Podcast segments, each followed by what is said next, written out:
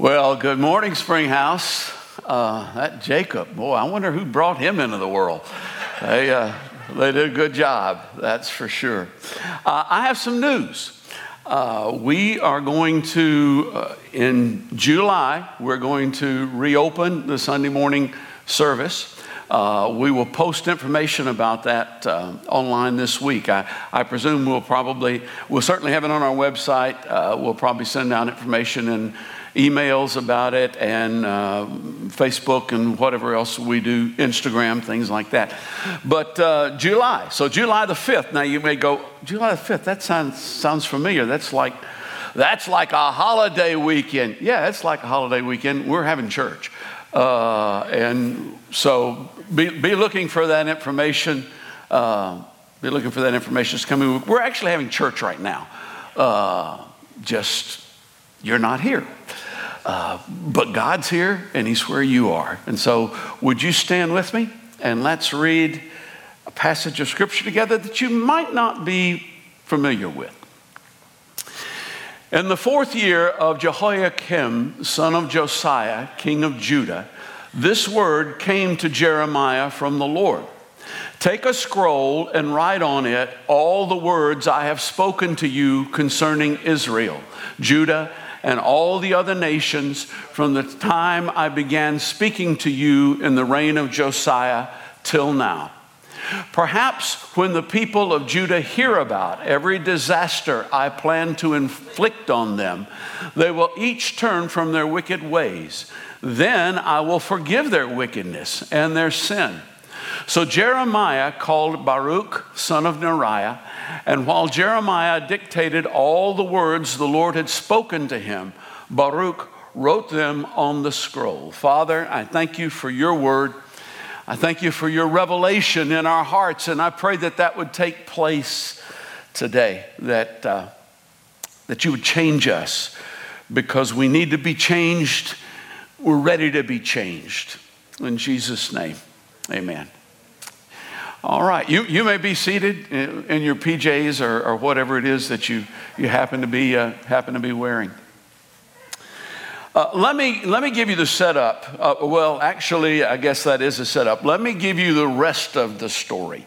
Uh, and it's a story that uh, apparently not very many are familiar with, uh, although the Bible tells us a lot about it. See, Jeremiah started his ministry under, under King Josiah, who had repented at the discovery of the book of Deuteronomy. When Josiah became king, uh, things were not going well in the land uh, with regard to their relationship to the Lord.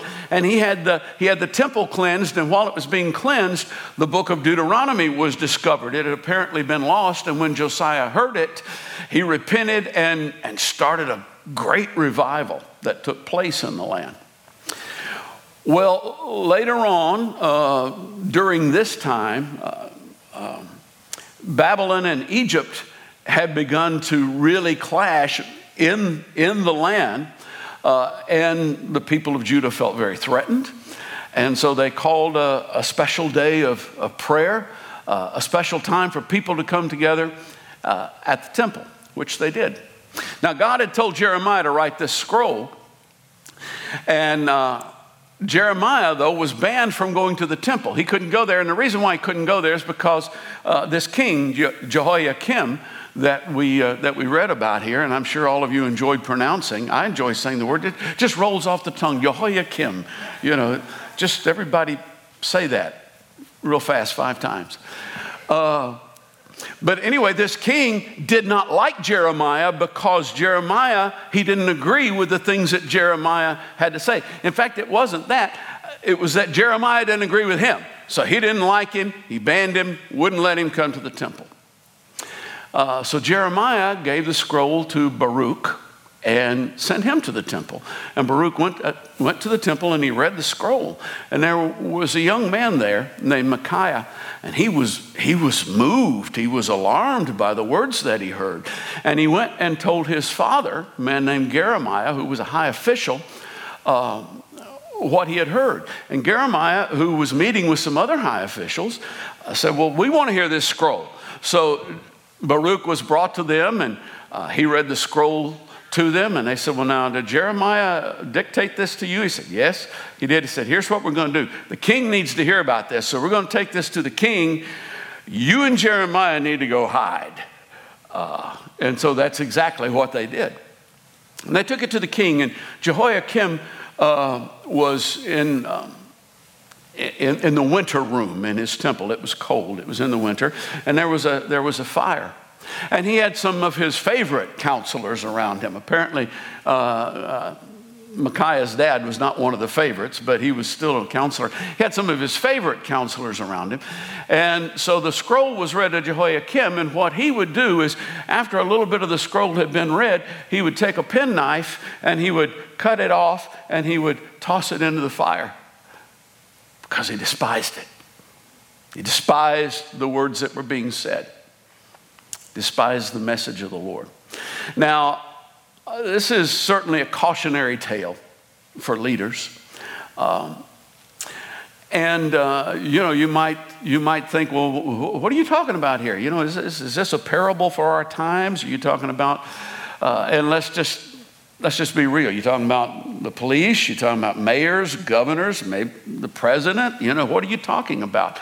Uh, as I say, it's a cautionary tale for all leaders, but we do a great disservice to the Word of God when we read it and think it applies to someone else rather than to ourselves. You know, when we, we often read the Word of God to find out what's wrong with them rather than reading the Word of God and letting it tell us maybe what's wrong with us.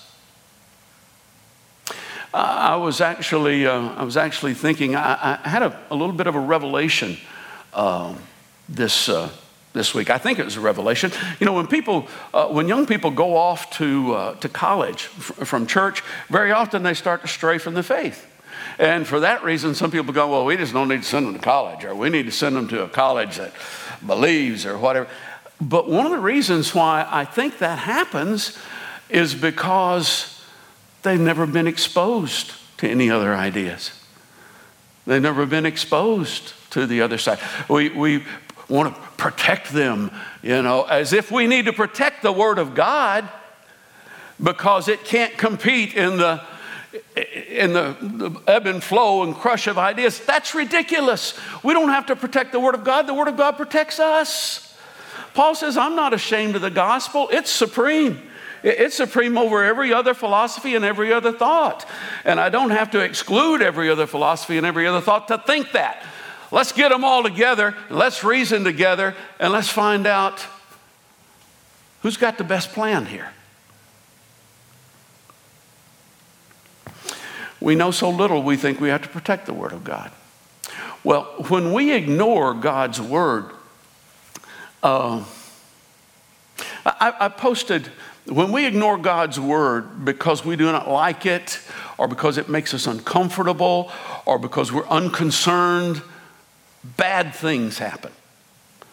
Bad things happened to the nation because Jehoiakim was unconcerned about the word of God. I mean, within, within that same generation, the nation was completely destroyed and didn't exist anymore. Their city didn't exist anymore because he ignored the Word of God. And when we ignore the Word of God, bad things happen. I posted a video on Facebook this past week about why I don't normally speak out on issues, and maybe some of you, maybe some of you saw it. Uh, and I, I, felt like I needed to, you know, in light of, of the current situation, because the current situation's uh, it, it's real. It's a genuine thing, and you know, some people would want, well, what, whose side are you on? Well, I'll tell you whose side I'm. I'm on his side. Uh, that's whose side I'm on. That doesn't mean that I don't feel like the issues are, are legit, uh, because they really are. In fact, you know, when I was a kid, I used to think that uh, the idea of America was liberty and justice for all. I've been disabused of that notion, but it needs to be liberty and justice for all. Um, anyway, I advised three things in the video. I said, here's three things you can do. Uh, you can pray. Do you really believe that God gets involved in people's lives and that God is concerned and that God can do something, well, then pray because we get so involved in trying to do things ourselves, we forget to pray. Uh, vote. One of the things that's kind of disturbing is a lot of people who are really upset right now, you know, come November, they're going to stay home. I, vote and speak up. You know, speaking up uh, in private whenever, whenever people uh, uh make racial comments or make off color jokes or try and make light of things, you know, saying something about it right then takes more courage than marching with a bunch of people. I mean, I think I, am I'm, I'm not belittling those who march with a bunch of people. I, I'm, I'm all for that. But I'm just saying that takes courage and that changes people changes people's ideas and changes people's opinions. If somebody who's right there at the moment goes, I don't agree with that, I don't think that's funny. I, I want to add a fourth thing. I didn't say this, but the fourth thing that I would add is this listen. Listen. I had, uh, had lunch with a fellow this week who was very anxious about a, a meeting he was going to have that evening with a younger family member, and he thought, this isn't going to go very well. And I said, let me tell you how to make it go well. Just listen. Just listen. You know, if you go into it with an agenda, if you go into it to try and change things, you're right, it probably isn't going to go well, and, and the likelihood of anything changing is very small. But if you'll go into it and just listen, I guarantee you it'll go well, and probably some things will change. Just, just listen. But the heart of the message that I was bringing on that video was not about the current situation. It was that issues get 166 to 167 hours of our time every week, and dadgummit, I'm not giving them the other hour that they would like to take. I want to create a situation where Jesus is the focus. And that because, because I truly believe that He is the answer. I, I truly believe that. I, I believe He's the only real solution. And most of the feedback that I got on the feed was positive. I mean, people look at what I say because they love me, you know, or because they, and, and virtually all of them are believers and, and strong believers. However, one young lady who I'm acquainted with is very polite, but not positive. And uh, by the way, for those of you who follow this and are on that sort of thing, I responded to her, but I, I did it by direct message. I wasn't about to you know, light a fire here on the, on, on the comments sections. I, we, we had a few exchanges one on one. But here's what she said that really grabbed my attention. She said, This video provides a safe Sunday school answer to white people who are uncomfortable. I didn't have any problem with white people who are uncomfortable. I mean, that's yeah. Uh, what really got me thinking, though, was the safe Sunday school answer. Now, I don't think that's what the video did at all. In fact, I, I started out with let me tell you where I'm coming from. You know, I believe that every soul is of inestimable value, and I do believe uh, that Jesus is the answer to all the world's problems. But it got me thinking she doesn't know the Jesus that I know. And she was raised in church. Why? Why doesn't she get it? Why are there so many who don't get it? Why don't folks understand that Jesus is the answer? Why do they think it's got to be something else? It's got to be Jesus and, or it's got to be why don't they get that He changes hearts and lives? And it occurred to me that the reason that the world isn't looking to Jesus for answers is because believers read the Bible with a penknife. There you go. Like I said, who, who, who is this parable about? You, me, um, as you know, we're going through uh, taking topics from the book Run with Horses by Eugene Peterson. And this is one of the things he says in the chapter uh, that we're on today. He says, wanting to maintain control over our lives, to keep the initiative in our own hands, we chop the Word of God into little pieces so that we can control it and maybe even put it to practical use, like warming us on a cold winter day. We cherry, we cherry pick things when we go through the Bible. I mean, we do.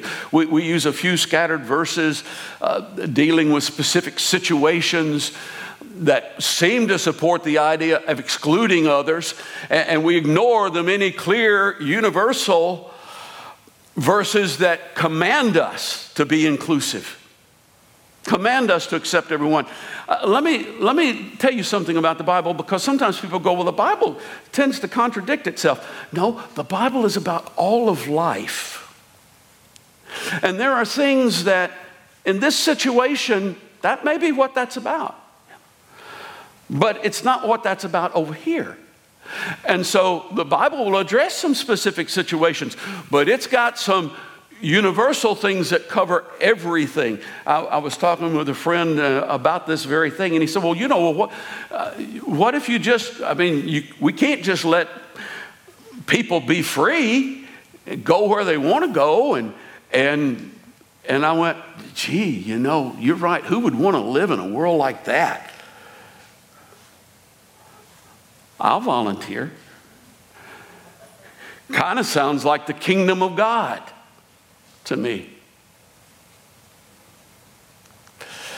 We take a few scattered military references, metaphors in the Bible, and we turn it into the Crusades.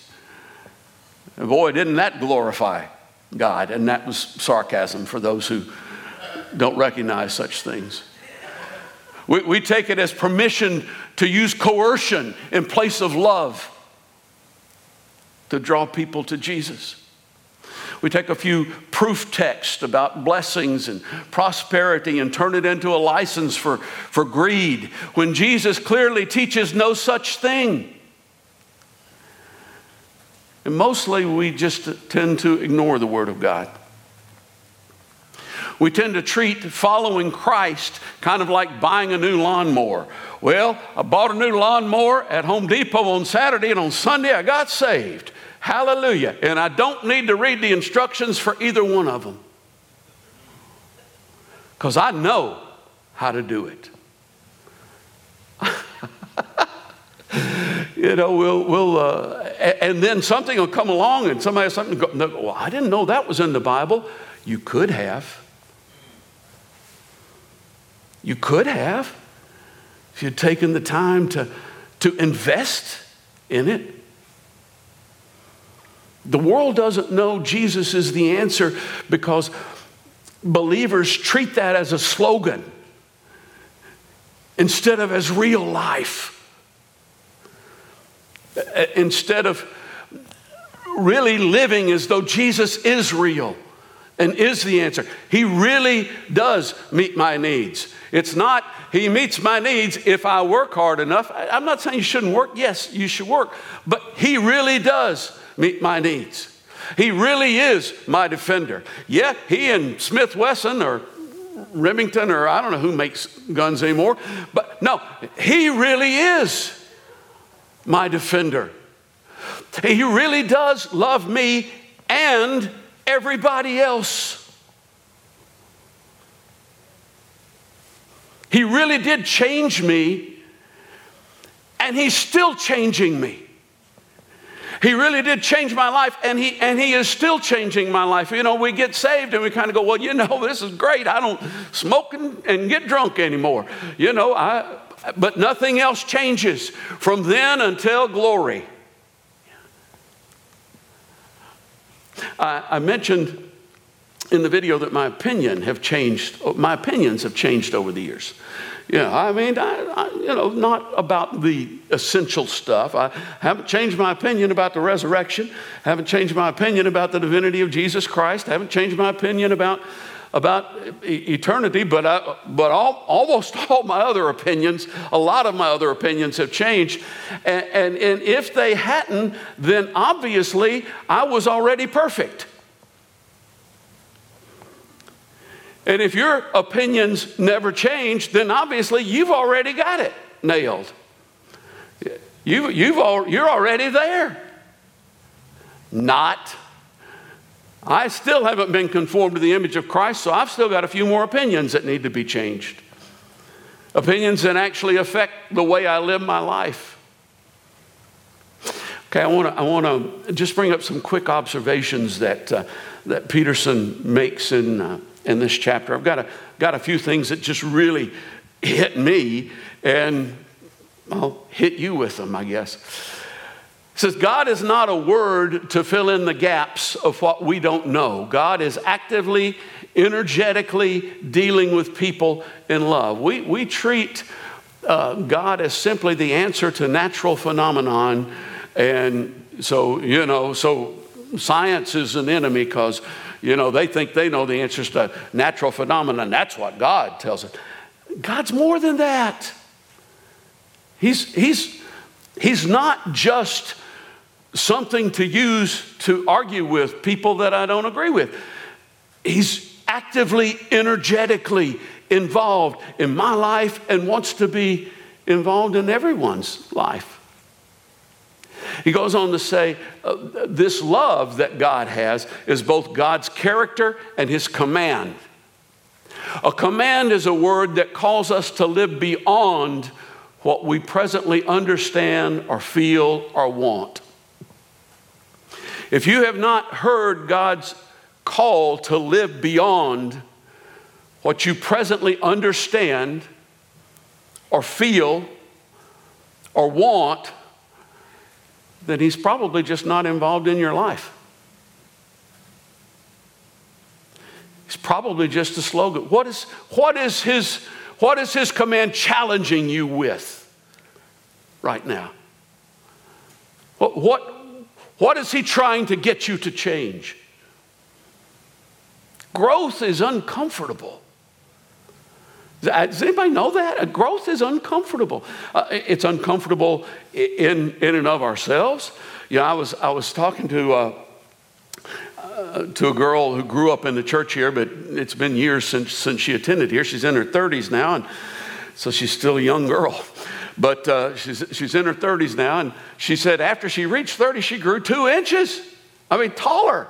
But it turns out, you know, she had some spinal issues and that, that kind of. But uh, it, it wasn't easy to grow those two inches. Well, you know, I've grown a few inches, and, and they, weren't, they weren't pleasant either. Uh, they weren't taller, but you know they, they also weren't pleasant. I, I, I, don't know if you can remember, but a lot of times when people hit that growth spurt, you know, kids or teenagers or something, it's just not. It's, it's uncomfortable. You know, an organization, a church, if it has a big growth spurt, there's uncomfortableness connected with it. Growth is uncomfortable. When's the last time you responded to God's call to grow? In a way that actually made you uncomfortable. Uh, Peterson also says this he says, Everyone has choices to make. The choices are not trial and error guesses, they are informed by the commands of God. They are informed by the Word of God. Uh, this, is, this is good. This is good news because we are traveling in a dense fog with zero disabil- uh, disability, zero visibility. We got plenty of disability, but we're traveling in a dense fog with zero visibility as we, as we go through life. And the news is we don't just have to guess about how to how to traverse this journey. We have an instrument panel we can trust if we will, if we'll just use it. Uh, another comment he makes, I knew y'all would enjoy this as much as me. We live on the gossip of the moment and the rumors of the hour. It is not as if we never hear the truth at all, but we don't realize its overwhelming significance. What might life be like if we spend as much time in the, in the Word as we do with the gossip of the moment and the rumors of the hour. See, that, that, was, that was one of the things I was trying to say on that video is all this is transient. Yeah, I want to I want to take an hour or two hours a week where people are going to, where we're going to focus on something that's eternal. Paul says we fix our eyes not on what is seen, but on what is unseen, because what is seen is temporary, what is unseen is eternal. You, you need to be in God's Word and not just listen to some um, preacher or teacher or prophet or, or whatever. When Micaiah heard the scroll being read, uh, Peterson has a really, uh, a really insightful thing he says about that. He says he, he had heard Jeremiah's words many times. Now he heard God's word. That's how you know if you've heard God's word, because something inside of you goes, Oh, I got to do something about this. I got, I, got to, I got to take this to somebody. I've got to change. The words of a person, the gossip of the, of the moment, the rumors of the hour may stir us to action for a while. The Word of God will command you to persevere until the day of Christ Jesus. Command you to move on and change until that day. So, what do we what do we do? Preacher, I'm having so much fun this morning. What what do we do? Uh, well, it's very simple. We repent. We repent. Uh, Jehoiakim would not. And those who don't repent, the Bible tells us, it says here, if we claim we have not sinned, if we claim we don't need repentance, we make God out to be a liar and his word is not in us. We're calling God a liar and his word doesn't have any place in our lives. Can we all agree that we just need to repent? We do. Jehoiakim did not repent. He burned the scroll, but you know what? God had Jeremiah write another one. He said, Write all that down again, and I've got a few things I want to add. It doesn't get better because we ignore the Word of God or despise it, it gets worse. As I said, he came to a, a, bad end and, and, and his nation was destroyed in just a few years. But here's the good news. If we do repent, and I'm not backing up to, to, to 1 John 1 9, uh, if we confess our sins, he's faithful and just to forgive us our sins and cleanse us from all unrighteousness. That is good news. But 2 Corinthians 7:10 says this, godly sorrow brings repentance that leads to salvation and leaves no regret. But worldly sorrow brings death. Worldly sorrow brings death. Godly sorrow leaves no regret. How often do you take an action or do you do something and you get on the other side of it and you can look back and go, no regrets whatsoever? Anytime we respond to godly sorrow, you guys can come on up. It leaves no regret because it brings repentance. Well, I didn't know that was in the Bible. Neither did I until I read it. And you know what? I still didn't know it was after I read it the first time or second time. I don't know how many times I read across that verse before it hit me. Whoa, wait a minute. What's that really saying? Today is June the 7th. And uh, it is the anniversary of uh, my wife Margaret going home to be with the Lord. A lot of you knew that. Uh, I've already gotten some, some precious uh, messages this morning. And uh, when I got up this morning, I pittered around a little bit, but then, uh, and, and, I'm okay. I'm, I am. I'm, I'm, doing, I'm doing okay. When I, when I got up this morning, I knew I needed to post something, and so um, I posted this picture on Facebook. And uh, before I got up to speak, um, over 200 people had responded to it. Now, I'm overwhelmed. I'm humbled. I'm, it's, that's, that's, I'm grateful. I truly appreciate it. But I wonder how many of those on Facebook had opened the Bible this morning. I, I, I hope it was somewhere near a majority, and I know some had. I fear it was not anywhere close to a majority. I fear that most of us get up and our first thought is the gossip of the moment rather than the eternal word of the living God, which can really change our lives.